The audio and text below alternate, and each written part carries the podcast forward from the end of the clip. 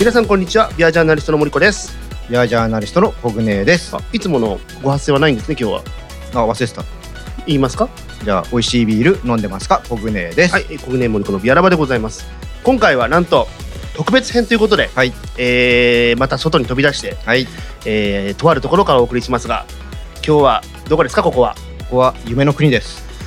いやー最近なかなか来てないなと思ったんですけど、うん。なんとねこういう機会に来れるとは思わなかったというまあ、実際には夢の国のね、隣な？隣。はい ということで今日はイクスビアリにねはい。来てますけどイクスビアリってことはあれですか？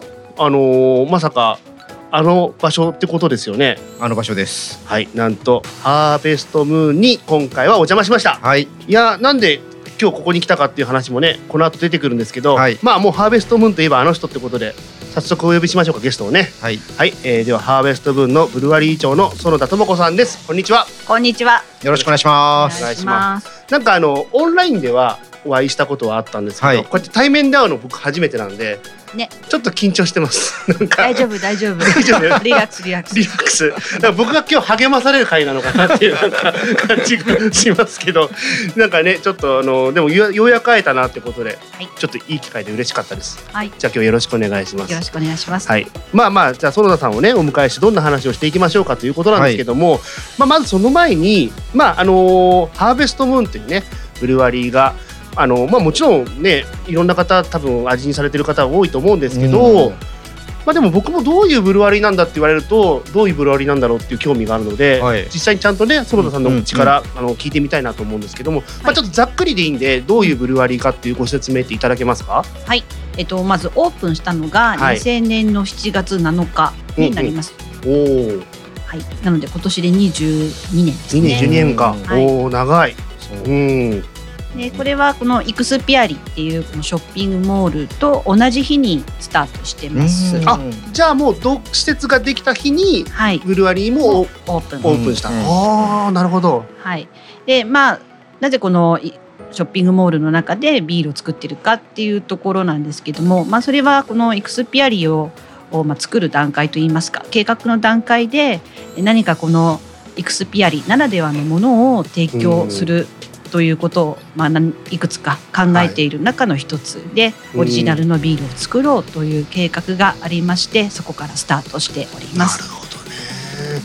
なんかでも当時のイクスピアリってあのーまあ施設ができますよって時に、うん何か他のまあ例えばそういうショッピングモールも他にあるんだけども何かそことはちょっと一線を返してるっていうかなんだろうちょっとこうおたのなんか楽しめるとかワクワクするような要素がすごくいろんなところに散りばめられてて、うんなんかその中の一つのピースとしてハーベストムーンができたっていうことですかねじゃそうですね。あのいろいろなその街の中で、まあ当時はちょっとこうパフォーマーが来てパフォーマンスしてたりとうんか、まあいろいろあったんですけれど、まあその中でやはりまあ当時。まあ、計画の当時ですけれどもちょうど地ビール解禁のあ。頃はいからまあ計画スタートしてますので、うん。まあ、そういったこともありますしあとはあの海外に視察に行ってる、まあ、立ち上げのメンバーが、まあ、当時のアメリカのブルーパブを視察してきて、まあ、そういったものが日本で作れないかなっていうところもあってスタートしてなます。るほどね。でもなかなかこのイクスピアリって建物の中でビールを作ってるって想像が、なかなかこういい意味でつかないっていうか、んそうですうねん、どこで作ってんだろうっていうね ところも含めると。確かに僕も最初このねビールにはまる前までは知らなかったですし、ああそうだよね、うん。本当にあのー施設としてのこうピースがすごくこう合致してるというか、うん。いろんな楽しみ方を提供してくれる中の一つとしてね、うん。このハーベストムーンがあるんだなっていうのはすごく当時からあったので、うん。すごくなんかあのー今日はねどんな話を聞けるのかっていうのは非常に楽しみなので、はい。この後よろしくお願いします。はい。でまあでもコグネーサはい。ーまあもちろんハーベストムーンではい。園田さんっていうのは分かるんだけど、はい。でもこのタイミングでここに来てるっていうなんかそれの理由があるってことでしょ？もちろんでです何かあるんだよね？もちろんねあのもうビール業界にとってうん。すごい快挙。ハーベストムーンさんが。おおなるほど。達成したということで今日はその話を。なるほどね。口にはい。来たっていうのがメインですね。なるほど、はい。じゃあそのあたりはこの後の本編ではい。たっぷり聞いていきましょう、ということで今日はよろしくお願いします。お願いします。はい。というわけで、えー、国ネームのこのビアラバスタートです。スタートです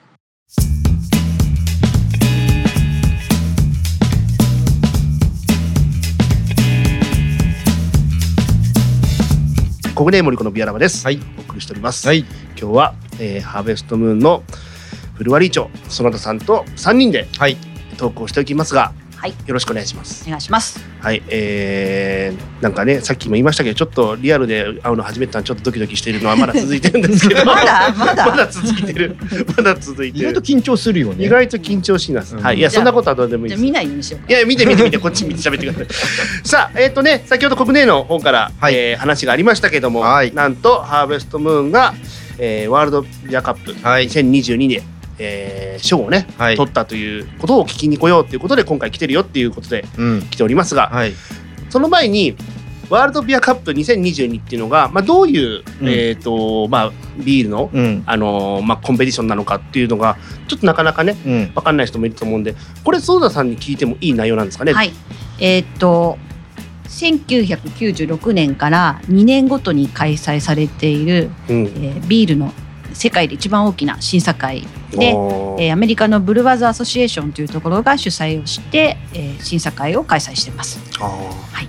これあの例えばほら、あのー高校野球だったら甲子園とか、えースポーツだったらオリンピックとかってあるじゃないですか。なんかそういう目指すところって、あのビール業界でいうとどどのぐらいのなんですかその地位というか、えー権威なものなんですか？もうねオリンピックです。オリンピックオリンピック。おーじゃあ賞を取ったってことはまあ一番世界で一番だよっていう称号ってことですねそれはそうですね。なるほどで今回、えー、と部門が多分いろいろあると思うんですけども、えーハーベストムーンが取った賞っていうのがピルスナーが世界一を取りました。ピルスナーが世界一すごいですよねすごいと思います。おめでとうございま あすりがとうございます。ちゃんとおめでとうございますって言わないとおめでとうございますおめでとうございます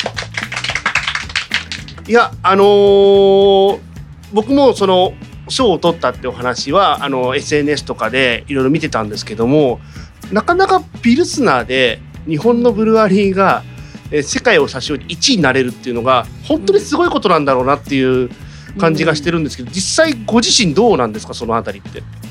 まああのまあそもそもあのすごく大変難しい審査会だっていうことは、うん。私ずっとジャッジもやっていて身をもってはい、あの感じているというかだからすごく取るの難しいののでうちのビール取るのはまあかなり厳しいだろうなっていうのはもうずっと前から思っていたので、はいはい、まあ、受賞してしかも金賞だったっていうのはまあすごい驚きでした。そうですよね。うん。日本のビールが、うん。まあ、過去にはいろいろまあ取ってはいるじゃないですか。はい。ただどっちかというとそのアルコールが高かったりとかちょっと黒い色とかあうん。の色が濃い系のビールだったと思うんですけど、まあ、いわゆるここがピルスナーって単色系色は薄めの方のビール、で日本のブルワリーさんって取ったことありましたっけ？えっとですねそのピルスナータイプのというところで言えば、金賞取ったことあるのはアサヒビールさんのあスーパードライですね。ね。で以外だと,、えーっとベアードさんのアンバーラガーのはい。ところで、うん。確か取ってたかな。数少ないですよね、うん。かなりだから本当快挙、ーだから本来あのピルスナーっていうラインは、まあ、ドイツとかああいうあたりがやっぱり一番主流なわけじゃないですか。そうですね。っていう中で日本のブルワリーが取ったっていうのがまずすごいんだろうなってはい。思ってるんですけど、えっと、そうお写真をあの園田さんが盾を持って、はいこう笑ってる写真がいろんなところで僕見たんですけど、はい。現地に行かれてたってことですよねそれは。はい、言ってました。それは例えばよくほらあの事前にも賞を聞いてて授賞式に出ますってことでよくそういう授賞式に出ますっていうパターンがあるじゃないですかそういうことだったんですか、いえ、そうではなくって、その場で発表を聞いて、その場で知る。その場で発表を聞いて、うんその場で知るってことは知らされてない。受賞したかどうかは知らずにその場にいたってこと？はい、そうです。はああそうか先ほどジャッジをされてたっていうふうに言ったんで、じゃあジャッジで行ってらっしゃったってことなんですねそうですね。まあ、ジャッジで行くと、その授賞式も行けるうんですけどあとまあ私のところは出品者でもあるので出品者ももちろん、あの授賞式に参加することはできる。でも実際に出して取るかどうかわからないけども、はい。授賞式に出るってことでと、まあ、要は渡米ですよね。はい。アメリカに行くってこと。はなかなかなまああれじゃないですか。お金もかかるし。はい。だから園さんの場合は、えージャッジの仕事があったから、まあ、あのその現地に入れられてはい。で発表を聞いてえ？はい。っていう。そうですね。ことです本当よね。にそんなそんな感じです。おー。全くその想像はしてなかったです。いや全然あのいや取れたらいいなってそれはもちろん思っうんもちろんねで出す限りは。た。し、うん。そのまあもしかしたらシュバルツだったら取れるかななんか取れるかなぐらいにははちょっと思ってたりはしましたけど、えーフィルスナーはもう本当無理だろうなと思ってたのうん。で本当にそういった意味でもものすごく驚きでしたね。うん。あのー確か現地があのーライブ配信みたいのをうんうん。してくれてたんですね、ブラザーアソシエーションが。うん。で僕もちょこちょこ見てたんですけどはいはいはい。名前が出てきた時に最初分かんなくてあの なんか聞き間違えたか見間違えたかみたいな感じで。うんうんうん。うん。あじゃあ実際にあの言われて発表されてうん。園田さんがえーってなってる瞬間を見てたってこと？いやいやそこは見てない。ねあそこは見てなあのかった発表ほらあのなんだプレゼンターみたいな人が発表してて名前が出てきたりとかして、ううんみたいなな感じになっててででちょっとそこからしばらくして、はいまあ、はい他にあの日本からも行ってる方とかがいたのでその方の SNS とかで園田さんがあの今日ねそこにまあ実物の盾を持ってきていただいてるんですけども、見たことないからね。僕も実物を見ての初めてうわ。うわ。うわー。すごいこれがだからあのオリンピックでいう金メダル金メルダルってことですよね。わあうん。すごいや輝いー。輝いてるこのそうソラさんが舞台で持ってる写真を他の方がね上げてくれててわあすごい多いと思って。あれはあの舞台でえっ、となんだろうプレプレゼンテーターと一緒に撮ってるやつじゃなくって、はい。私が似合って笑ってるやつは、うん。あのベイブルーイングの信也くんが来てたんで信也くんが撮ってくれた写真です。うん。あーすごい。でもねなかなかそのこれを現地で盾を持って写真を撮れるっていうねタイミングって本当ないわけだから、すね。うん すごいね、まあ、ラッキーって偶然がこう重なってうん。写真が収められたっていうことでいうと。確かにまあ、今回ね他何個か、まあ、金賞を取ってる日本のブルワリーさんっていうのはあるんですけど、うん。やっぱねいろんな条件でなかなか渡米できないとかもあった中で、そうですよね。あの場で行ったってそいううのはなんですよ。しかもね T シャツも着てたし。だから知ってたし。そっかそっか。そう。そう。それもあったんでさっき質問ねありありましたけど。そうそうそうそう。あのてっきり。なんか知ってるのかな？言われてるのかな？みなんかたいなハーベストブーン応援団ご一行みたいな感じで あのよくねあの横断幕とか持っていくじゃないですか。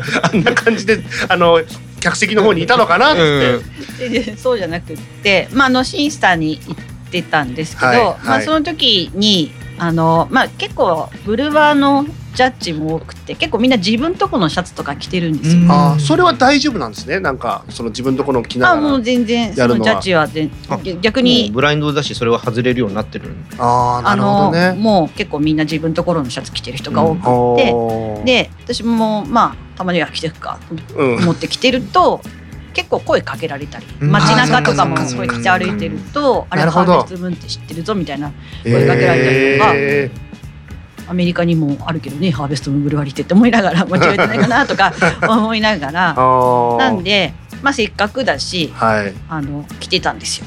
なるほどね。うんじゃあ本当にそういう偶然がいろいろ重なって、うん。あのき写真がねあるわけですね、うん。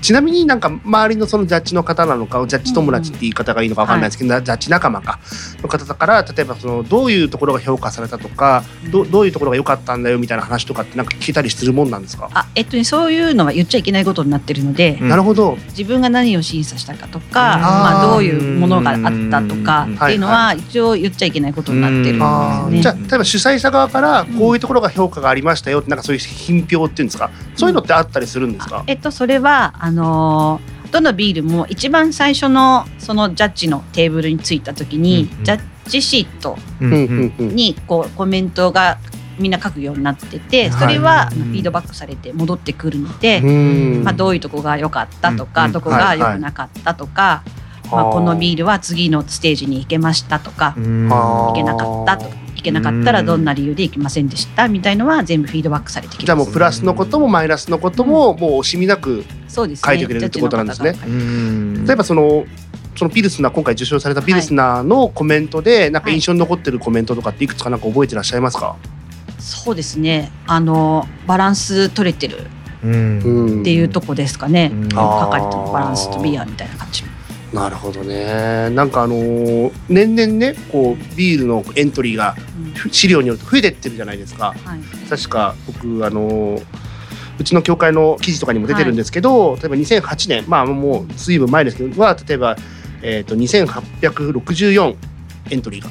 がそれがもう今回の2022年の1万542みたいな、うん。まあ約もう4倍に増えてたりとそかね。あとブルワリー数も、まあ、その2008年の時は644だったのが今回2493っていう。ももう格段にどんどん増えてるっていう中で、あのだからどんどんやっぱり金賞を取りづらくなってきてる、いろんなやっぱりビビールとかブルワリーが参加してる中でやっぱり1位を取れるっていうところがすごいんだろうなっていう、うん。うん、しかもそのねドイツとかやっぱりそういう伝統的なその国がある中で、発祥国があってね。発祥国がある中で取れたっていうのは、うん。なんかね同じ日本にいる感じとして僕決して僕が作ったわけじゃないけど、うん。なんかなんか嬉しい感じに誇らしい誇らしい、ねなりますよね。嬉しいし。だしもしかしたらこれを機に国内のブルワリーがそのピルスナーに対してのうん。こうき考え方とか、うん。まあ、こう目指そうぜっていう形でどんどん上がってくればやっぱ最近こうエールとかね、うんああいう今さっき小舟が言ってくれたこう特色あるやつが多い中で、うん。こういう伝統的なビールの製造がね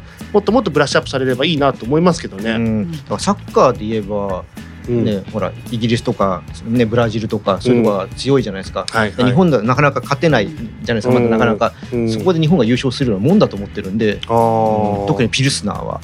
そうですよね。うん。ちなみにあのやっぱりどの国が金賞をよく取るみたいな、まあ、オリンピックだってよくほら金メダルの数とかってよくはい。あるじゃないですか、ああんな感じどこの国がやっぱり一番取ってるとかってあるんですか？そういうの数で言えばアメリカが圧倒的ああそうまあエントリーのブルワリー数も多いので、はいはいはい日本はだいぶいい確率でゴールド4つ取ったんじゃないかなと思いますね。いや本当すごいですよね。ううんん。そうだよねでも取るっていうのは。そうそうそうそう、いやだから本当こんだけ数が増えてってる中であのー取るっていうのはすごいと思うんですけど今回はピルスナー以外にも何種類かエントリーされてたんですか？してます。してました。ちなみにえさっきねシュバルツが取れたらなみたいな、シュバルツが多分参加はされてたと思うんですけど、他何種類ぐらい参加されあとてたんですか？3液種ですかね。三液種全部で5液種出してる。これって例えばあの確かねホームページ僕見させていただいた2021年の、えー、と秋ぐらいですか確か申し込んで、春先ぐらいに確かうん送るんですよね、そうですねアメリカの方に。はい。例えばこれを出してこうっていうこう、うんなんだろう選別っていうかこう決めていく段階っていうのはどういう議論がされるもんなんですか中で。まあえっ、と定番のものからメインに出していきたいねっていうところうんと、あとはまあ限定でちょっとこれ出してみたいなっていう。うんただ基本的にはあのその例えば3月に出品なのでその場で流通しているものっうんていうのがまあ前提にあるので逆に限定ビールだとうまくそこに合わせて作れるかなっていうのもあって、まあ、タイミングがいまいち合わないなっていう思う時もあるんですけどうん。なので逆に定番はまあ常にうん作ってるものなはいので、はいまあ、あとはそこで取れたら本当に嬉しいなっていうところもありますね。じゃあその3月にでそのしあの出すその、はい。商用に出すビールとしてそこにこう何か追い込んでいくっていうよりも常にいつも作ってるものの中からはい。その時期に、はい。あのあのまあなんだろうその醤油あの送るように抜き取ってっていうか分けてそうですね。送るっていうスタイルってことですね。じゃあ本当にその特別に作ったってものではなくて普段僕らがあの口にできるのと同じものが飛んでったってことですよね。はいまあ、それがすごいなって大体ほらやっぱオリンピック選手もオリンピックに向けて調整していくわけじゃないですか。それが別にいつもいつもやってることをうんそのまま出したよ、うんその結果だよってことだ、うんってことがやっぱりすごいなって思いますけどね。普。段からハーベストムーンのビールは美味しいわけです。うーん。まあね僕も、ん。あのいつも来たらうん。下でな、ね、あの何本買ってくんだっていうぐらいうん。買って帰りますけどあの美味しいんでねいつも。本当ね今回個人的にもすっごい嬉しいんですよ、うんピルスナーの受賞って、うんまあ、ソラさんにはもう何回もしつこいくらい僕言ってるんですけど、はい僕あのピルスナーのビールってそんなに昔好きじゃなかったんですよ。あーはいで、はいはいこの美味しさを目覚めさせてくれたのがここのハーベストムーンのピルスナーなんですよ。あそれが世界一を取ったってことは本当嬉しいんですよ。世界一のピルスナーをうん。飲んでたってことはね毎回ずっと。そうそうそこにが目覚めさせてくれたっていうのはやっぱりすごいこれは嬉しい。確かにでね。でも多分、まあ、よく言われるかもしれないですけどその海外の品評会とか海外にそのビールを送るわけじゃないですか、そうです。ねそれって当然その送ってる時の環境であったりとか、うん。輸送のなんだろうその難しさとか、うん多分あると思うんですよね。なんかやっぱ海外のビそその外の国から参加するビールってやっぱそこの不利っていうか不利っていうか、うん。まあそのまあアドバンテージっていうかあるんじゃないかなと思うんですけど。そうですね。多少はあると思うんですけど、うん。ただ集めそこの集められる時期っていうのはアメリカから出しても一緒でえっと日本から出してる日本の場合はちょっと恵まれていてあのまとめて送ってくれるっていう制度ができてまして。ああなるほど。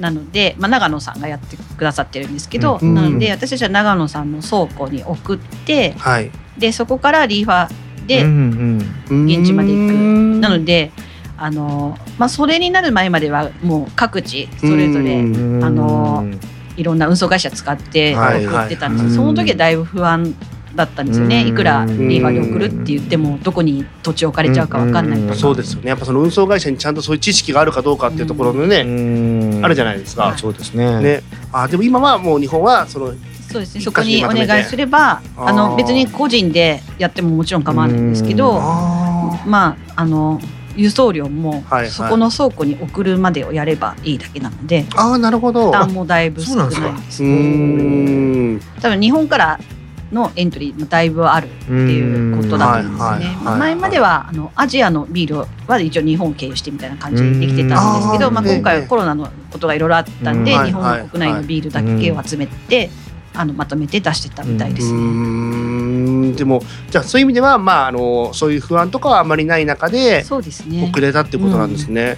でもやっぱりねそれだけ距離をやっぱ長く移送するってことは、ビールにとってはねいろいろ負担も、ある中だと思うので。可能性はあるからね。うん。まあまあそういう中でねあの金賞取れたっていうところも、うん。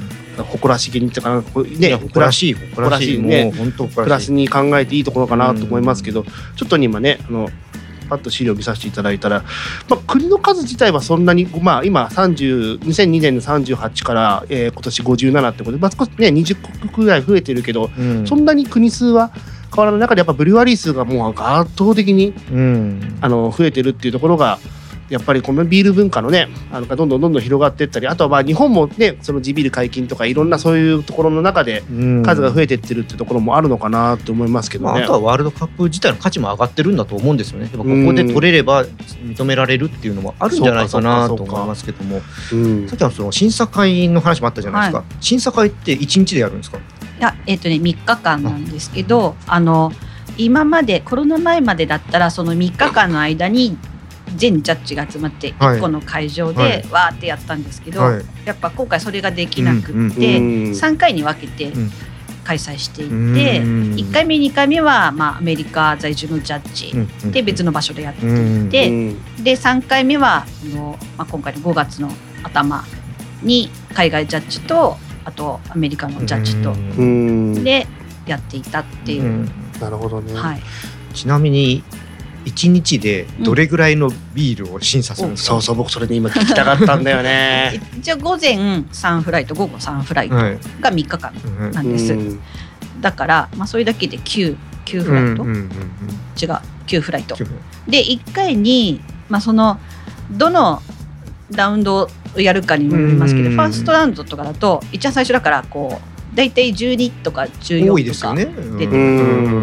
うん。毎回そうではないんですけど、ええ。まあ、一応ファイナルやる時もあるし、うん途中のやつやる時もあるので、でも大体12個ぐらい出てくることが多かったから、100? いやでも今純単純にねうん。エントリーが1万542あって、うん。ジャッジの数が226ってことだから、純粋にさ、うん。これ割ると、うん。まああの1人50ってことじゃないですか。でももまあそんなわけに多分いかないだろうから、うん。今聞いたら100っていうことだから、相当な多分ねあのあの数の審査をしなきゃいけないわけじゃないですか。うん。結局1回じゃ決まらないので、うん。何回もやるわけじゃないですか。うん。だから例えばその一番多かったエントリーが380ぐらいあったやつなのかな だそうだとするとファーストラウンドをやってるテーブルがいくつもあっはでうい。んてそれから第2ラウンド行ってうんそれから第3ラウンド行って、うん第4ラウンドに行くみたいな感じなんです。やっぱねトーナメントといえばその前でかいあの 何回戦が多くなるわけですね。オリンピックで競技人口の多いやつは、多いところはねあの決勝まで行くのに何回も戦うみたいな。うんえー、いやでもすごいたなだそのファーストラウンドとかファイナルとかそこはあま向こうのえっ、とワールドビアカップの方の審査の人たちがあなたはここに出出なさいとかそういう感じで決められるんですか？そうですね朝行くとあのはい今日これともこのスケジュールよみたいに渡されて、うえっと、午前中がどこのテーブルで、何うん何ラウンド目のやつをやるみたいなのがうん全部書かれてて、うんそれを毎朝渡されてエントリー、まあ、想像でしかないですけどちゃんと見てないんで多分 IPA とかは多いのかなと思うんですけどうん。IPA の1回戦とかなるとちょっとうわっとかなったりするんですか？あの うわ？うわっていう言い方。1回戦より えそのファイナルとか、ええ。その前とかまあ私は、まあ、今回はやったかやらないか言わないですけど、うん。まあその最後の方になるにつれて結局こういいのが集まってくるから、差が少なくなってくるんで難しいです。うん責任感ももっと出てくるし。最初のやつだとやっぱまあまあいろいろあったりするので、はいはい。割とこ省きやすいとかある。んうですそうですね、うん。もういいとこうん3つを選んで次に持っていくみたいな感じなんですけど、うん。最後の方になるにつれてすごい難しくなりますやっぱり、まあ、実力が拮抗していくそうですね。いやもうねどれがいいとかどれがどうだっていうのを考えるだけでももうゾッとしますけどね 僕は。うん、そこをちゃんとジャッジできうん。る官能能力がないとまずダメだし、うんそうですね。それはすごい、うん、でもだからでもそれができるからこそ美味しいビールも作れるんだとは思うんですけど。ああそっかうんそっか。うんまあまあそうとも言えないんじゃな。いかとそう思いますけど あのそうとも言えないと思いますけど、あの私はその客観的に自分のビールをこう見るために、うん。ジャッジをの勉強したことだったり、うん。ジャッジをやってることっていうのはすごくあの役に立ってるなとは思いますね。うん。あのこういう審査会に、まあ、出す理由って各ブルワリーいろいろあるとは思うんですけども、はい。ハーベストムーンがこう出す理由っていうのはどんなところにあるんですか、うん。そうですね。えっとやはりその世界にチャレンジするっていう、うん。チャレンジできるうん。っていうのはもう本当にそれは会社がというよりかは、うん。もうブルワーとしてのそのモチベーションうん。を保つうんいくつかの中の、まあ、結構大きなうん。一つですよね。世界に挑戦できるっていう。もちろん。いいビールを作るん。だ、うん。毎毎回いいビールを作り続けるん。だっていう一つのモチベーションとしてそういう審査会に出して、まああの常に、まあ、ななえーとまあ、評価をね。見ながらもうちょっと頑張ろうとかもっとこうしようとかっていうことですよね多分そこって。そうですね、まあ、そのフィードバックも、まあ、どの審査会でも大体あるので、うん。まあ、そこで帰ってきたのを見ながら、まあ、どこが良かったとか、まあ、自分らがいいと思ってることが本当にいいっていうふうに思ってもらえてるのかなとかっていうのは、まあ、その審査会に出すところの理由の一つにもなりますね。うん。別にだから特によく、まあ、オリンピックに例えて毎回あれなんですけどオリンピックだとやっぱ日本で選考会があって日本代表としてみんな行くじゃないですか。オリンピック日本代表。でもこの審査会に関しては別にそういうあの各国ごとの代表を別に選ぶわけでもなくあの参加できる方は参加していいですよっていうような姿勢ってことなんですか？そうですね。ワールドビアカップに関しては、まあ、プロフェッショナルの、えーの醸造所うんのところはエントリーできる。なるほど。じゃあ本当にあの例えばどういう情熱かは別にしてこう自分が作りたいビールがあるんだっつって立ち上げて作った方が自分たちが今どういう評価をされるんだろうってことでチャレンジすることもできるってことなんですね。もちろんそうですね。あだから日本の小さいもっとハーベストより浄土規模が小さいところも送ったりはしてますよ。ああなるほどね。でもそういうところでこうブラッシュアップしてブラッシュアップしてうん自分の美味しいビールをどんどん、うんあの近づけていこうぜっていう姿勢ができるっていうのはすごくいい環境ですよね。うん。うん、なるほど。でもまああのー毎回毎回えっ、と多分参加されてるんですよね。はい。これってちょっとごめんなさい分かってなくて最近恥ずかしいんですけど同じビールの種類は毎回出せるんですか？うん出せますよ。例えばそれこそ今回ピルスナーが金賞取ったじゃないですか、はいはいやっぱ次の大会の時にピルスナーは出すのかな、あ出します出します。出すんですね。っもちろん。てことは2連覇とか3連覇って話もあるってことですか？プレッシャーかけないい。やいやいやそういう意味じゃないそういう意味じゃないいやなんか1回取ったらもう取りっぱなしで終わりなのかなってちょっと思っただけなんで純粋に。あえそんなことないですうね。ん取りっぱなしで終わりにするっていう手もあると思いますけど。う んあああそっかそっかそっかそっか。そういうとこもあるかもしれないですけど。るかもしれないですけど、うんまあうちは毎回出します。ね、今言ったそのやっぱり自分たちのビールがどういうふうなああうんそっかそっか判。断されるのかっていうところで、うんモチあのモチベーションも必うん要ねあの、うんキープするっていう意味でもあるし、うんなるほどな。あと僕ちょっと聞いてみたいのがはい。当然、ね、こう賞を取って、まあ、現地にはいもブルワーさん仲間、日本人の、ね、ブルワー仲間さんもいましたけどもどうですか？行ってないブルワーさんの方が当然多いじゃないですか。そうですね。どんななんだろうメールとか連絡来ました？いやもう本当におめでとうすごかったんですけど。でスマホがすごいピコピコずっと鳴りっぱなしですか？あ結構。結構そんなあとまあ会社の子たちとやり取りしてたりとかもありましたし、えあとはそうですねあの秀治のねーはい。秀治ビールのはい。片壁さんに、はい。あっちの方が先にね発表になったんで順番から。はい。言う、はい。うんでプリクロですよね。はいはい。クリクロで撮ったんでもうすぐメッセージ送ったんですよ、はい片壁さんすごいおめでとうみたいな。はい。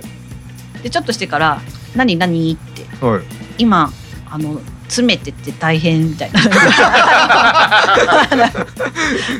それどころじゃグないリクロ金だよみたいな。返して大変なのって言って詰めてるところの動画が送られてきて動画見せられてもリアル。な違う違う。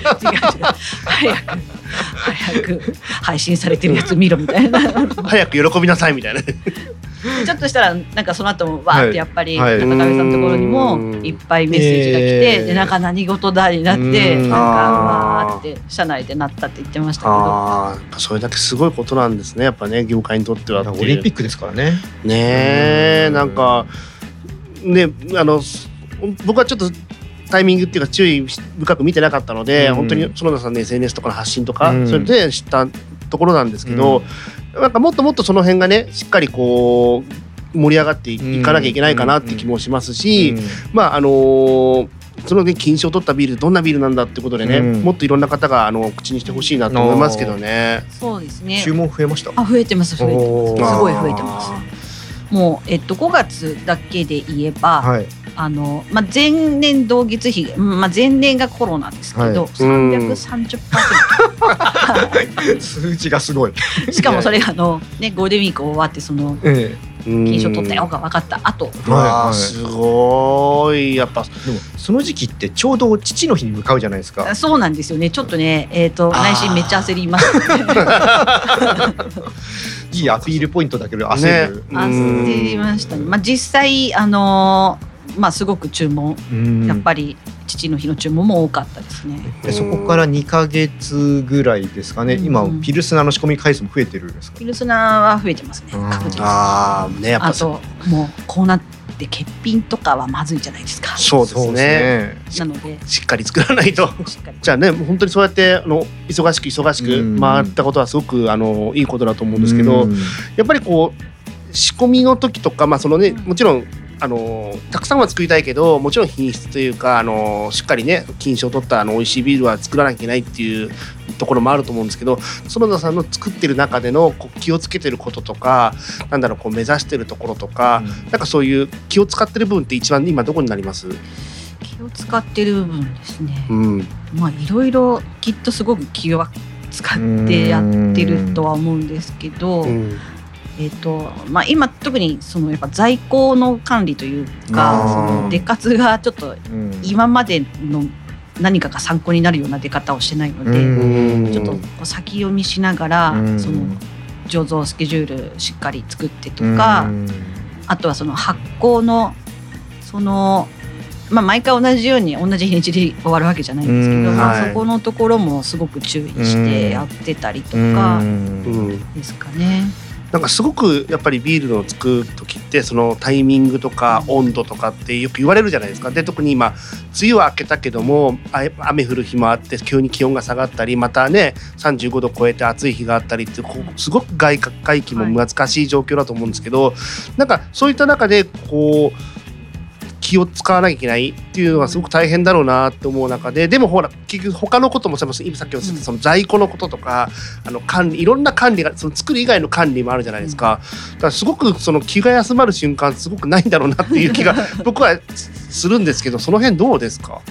そうですね、まあ、割といつも考えてますね。あの明日どうしたらいいとかうん。今日は何してどうういうこう、まあ、スタッフに何をやらせてどうしてこうしてとかうん。ってことは考えてますしあと、まあ、その季節のことで言えば、はい。まあ、タンク自体冷やせるのでそんなに外気温の影響は受けないんですけど、うん。まあ、やっぱりとはいえ夜エアコン切ってるから部屋の温度が上がるので、うん。まあはい。カビがちょっとね増えてきたりとかっていうののあお掃除を忙しい中みんなで一生懸命ちゃんとやるにはどうしたらいいかとかどうしてもおざなりになりがちなところをそこは綺麗にやろうねっていうのをこうみんなでやっていく風にしたらどうしたらもうちょっとみんなできるかなとか。なんかでも本当ビール作る時ってその今ねあのおっしゃったそういう掃除とかそういうところがやっぱ一番なんか大変だけどでも一番要な部分じゃないですか。ね、口に入るものですしね。うんそこはこう普段からに一回作ったビールが何人の口に入ると思うかっていう話をしたらああなるほどね。結構だからそうやってねお仕事面ですごくね気をつけられてることとかあるんですけど、僕ちょっと聞いてみたいがどっちかというと今お仕事の話聞いたじゃないですか、うん。ちょっとブルワーとして、うん。まあ、大切にしてることどっちかというとメンタル的なところ、メンタル、うん、こういうブルワーをっていうお仕事をする上でうん。こういうところを私は大切にしてるっていうのをちょっと聞いてみたいんですけど。えっとまあそういった管理をしっかりやるってことはもちろんなんですけど、私が大事にしてるのはその飲み手としての気持ちですかね。うん。飲む側の、飲む側の。うん。あのどうしてもこう、まあ、自分が飲みたいやつ作っちゃったりすることが多いですけど、うん。こういうのがいいかなとか、うん。こういうホップ好きだしなとか、なんですけどあの飲み手として飲んだ時に本当にそれが美味しいって言ってもらえるかなとか、はいはいそんなにあの流行を追うタイプじゃないんですけど あのとはいえ、まあ、ちょっとこういうホップ使ってみたらどうだろうみたいにやった時とか、出来上がったやつを飲んでどうかなとか、うん。喜んでもらえるかなとか、うん。フルーツのビールなんか特にそうなんですけど、うん。なのでその飲む側の気持ちっていうのを忘れないように。あ一生懸命飲むようにしてます。ー でも僕はなんか毎回来て毎回美味しいビールがあってそれを毎回買って帰って家で飲んでやっぱ美味しいねっていうこのあのルーティンがうん僕は一番幸せだと思っててもちろんいろんなねあの違ったビールとか新しいビールも僕はいいとは思うんだけども、うんやっぱり定番のビールをもう定番なりにしっかりこう作っていただいたものをうん毎回やっぱあの味が飲みたくて買うっていうのがやっぱあるじゃないですか。あの味が飲みたくてこのビール買ってやっぱ美味しいよねの繰り返しって僕一番幸せだと思ってるので、うんなんかそのあたりのところがやっぱりあるのはすごく素晴らしいなと思いますけどうね。んね、私が富士桜高原ビールさんのバイツェンを好きで買うのと同じなんですね。あのバイツェン飲みたいんだよみたいに思って買うってそうですよね。まあ口そういう口がそうなりますもんね完全に口の中が。うんなんかそういう気持ちを忘れないように、うんあまあ忘れようにも忘れられない感じがしますけど。だからね結構やっぱり飲む側というよりやっぱ自分が作りたいものってなっちゃうのかなっていうのの中で、まあ、そういうふうに思ってらっしゃるんだっていうのは、まあ、ちょっと意外な部分もありましたけどね。あーうん。確かに確かに。でもなんか一番大切なことなんじゃないかなって気がうん。結局ね消費する側がどう思えるかっていうことがやっぱり想像できるかどうかってやっぱ作り手の要なのかなって気はしますけど。そうだからいわゆるこのクラフトビールとかっていうのはなんかある意味その芸術家はいはいはい。だと思ってるんで、どっちかというと芸術家ってそのあの大衆が求めるものを、まあ、例えば絵だったら描いたりとか、音楽だったら作ったりとかじゃなくて、うん自分の作品を出してっていう方が強いのかなってって、そういうところはあるかなと思ってたんで、ちょっとだからそこはさっき言った意外な感じの回答だった。あーまあでも結果例えば、まあ、ビルスナーでもまあシュバルツでもちょっと他とは違うんううん。っていうところが当然ハーベストムーンのっていうのはありますよね。さりげなく主張はしてるって いやーなんかでもでもそういう、まあ、個性も少し出しながらもでもやっぱりいろんな人に受け入れられるビールっていううんのを作るってのはやっぱ一番難しいと思うので、うん。まあ、そういった中でねこうやってしっかり結果が出せるっていうのがすごいなと思いますけどなんか今後こういうの作っていきたいとかってなんか今あったりしますか、今後ですか？うん、そうですね。どうかな。いっぱいある。け どあれもこれも それも みたいな。えっ。とちょっと流行りに乗るところでいくとまあコールド IPA とかおイタリアンピルスナーとかはいはいはい。アメリカ行った時もはい。すごい多かったへし、ー。まあ、飲んでてやっぱりどっちもそのすっきりしてるというか、っていうところがまあすごくいいなと思って、うん。まあ、イタリアンピルスちょっとあんまりホップきついのはそんなに私得意じゃないんですけど、うん。でもそれも私すっごい前からその初めてイタリアンピルスの多分作ったイタリア人の人にすっごい前にそれ飲ましてもらったことすっごい美味しかったのを覚えてるんですよ。だからなんかあのあの時の美味しかったあの味、ホップは何か聞いてあるんでなんかあの 作れたりするかなとか。ハーベストムーンさんが作るイタリアンピルスナーは飲みたい。なんか今の話にちょっと続くかもしれないですけど、あのまあこうやってあのこういう世界のねあのコンペティションとかでジャッジをされてるっていう園田さんの中で今現状の世界的なビールの傾向とかなんか見えたりするものってありましたか？今回その参加されていややっぱここ数年変わらず hazy。hazy。そこなんですね hazy juicy。あれ増えてますね。あとやっぱりアメリカン IPA とか。はまあそこはもう動かない世界のもうトレンドっていうのはもう通り越しているもう存在になったかなと思うんですけどすごい、まあ、サワーとかもすごく種類も増えましたしバレレージも多いんですけどまあなんだろうジューシーヘイジーが出てきた時みたいな感じで今高大ペイとかイタリアンピースが出てきててでこれでまたちょっとするとまた誰かが何か作ったやつがどうとこ うなるのかな。なんか出てきますよね。なるほどな。やっぱりそこら辺がね今でも傾向としてあるけどもしかしたらそのイタリアンピルスナーとかね、うんうん、コールド IPA が出てくるのかもしれないですよね。でもそのハーベストムーンが作る、えー、金賞をね取ったピルスナーが楽しみじゃないですかもう、毎回ねあの出荷量も増えてるっていうので、うん、売り切りだけは逃さないようにしなきゃいけないですけども。例えばだから今回転がいいからそれだけフレッシュなピルスナーを飲めるとも言えるんですかね。そうですね、うん、あのまあフレッシュはフレッシュですね、うん、あのろ過してから亡くなるまでの期間がまあ短いですね。これ以上短くなるとちょっと困るんだけど、まあ、そこはねちゃんともう、品質管理ということで。まあ、そこはね、ねまあちょっとすいませんになる時はあるのかもしれないですけど、これ以上ね、まだ大丈夫。まだ大丈夫。まだ大丈夫。まだ大丈夫。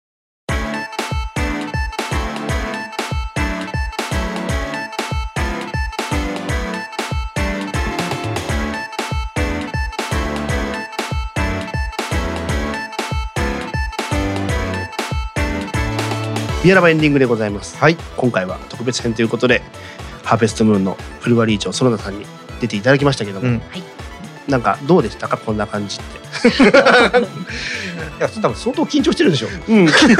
いまだに緊張してる。あれビールあった方が良かった、ね、うん、良かったかもしれないです。いやなんか出てこないんだなって思って。すみません。いやいやいいんですいいんです。後でね楽しみましょうってこと終わってからです。そうですそうです。終わってからね。はい、終わってからです。どうでしたか？ちょっとあのこういうなんかいつもと多分スタイルが違う取材のされ方だったんじゃないかなと思うんですけど、そうですねあの楽しかったけど2人のトークの間にこう入り込むのがちょっとタイミング測るの難しかった。これやっぱなかなかこういう形初めてなのでなかなか難しいですよねそういうのはうんそうですよねなんかいやうまくねあの園田さんのね魅力を引き出せたのかなっていうのがすごくなんかあのわかんないんですけど、はい、またちょっと2回目やりましょう。そうですね。よろしくお願いします。いやだから俺今日の前に一回会っとけばよかったの多分。そうすれば僕のこの今日の緊張は多分ない状態でもっともっとこうわちゃわちゃわちゃわちゃわいわいわいってやれたかもしれないじゃないですか。まあ、それななななそれはそれは後であの終わった後の反省点で飲みながらやればいいんじゃな。いいやいやいやあのこれはオンマイクで喋りました。はい。まあえっと何かお知らせとか、はい、あのせっかくいい機会なんであの、はい、例えばこんなの発売中ですとかこんなこと今度やりますみたいな、はい、なんかお知らせがあればぜひぜひお願いします。はい。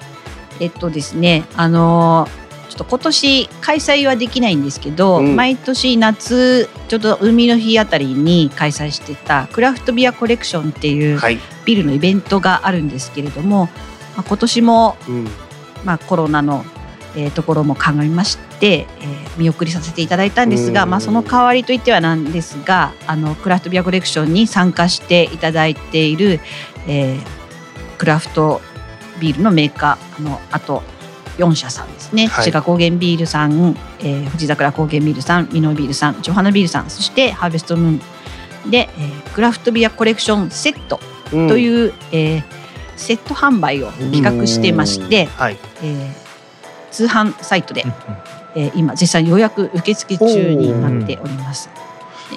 いといつぐらいに出荷される予定なんですか？出荷は8月入ってからになるので、うん、まあ4月中におけして、えー、順次発送という形になります。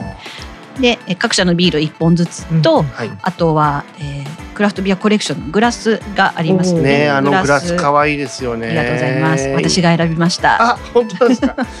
あの写真とかね見るとすごく可愛らしい、あのティアドロップっぽいはい形のグラスですけども、あれもじゃあつくんですね。あれもつきます。で、えっと去年もそのクラフトビアコレクションのセット販売って実はやってるんですけど、今回は自社のえっと通販サイトで企画してやってまして、はい。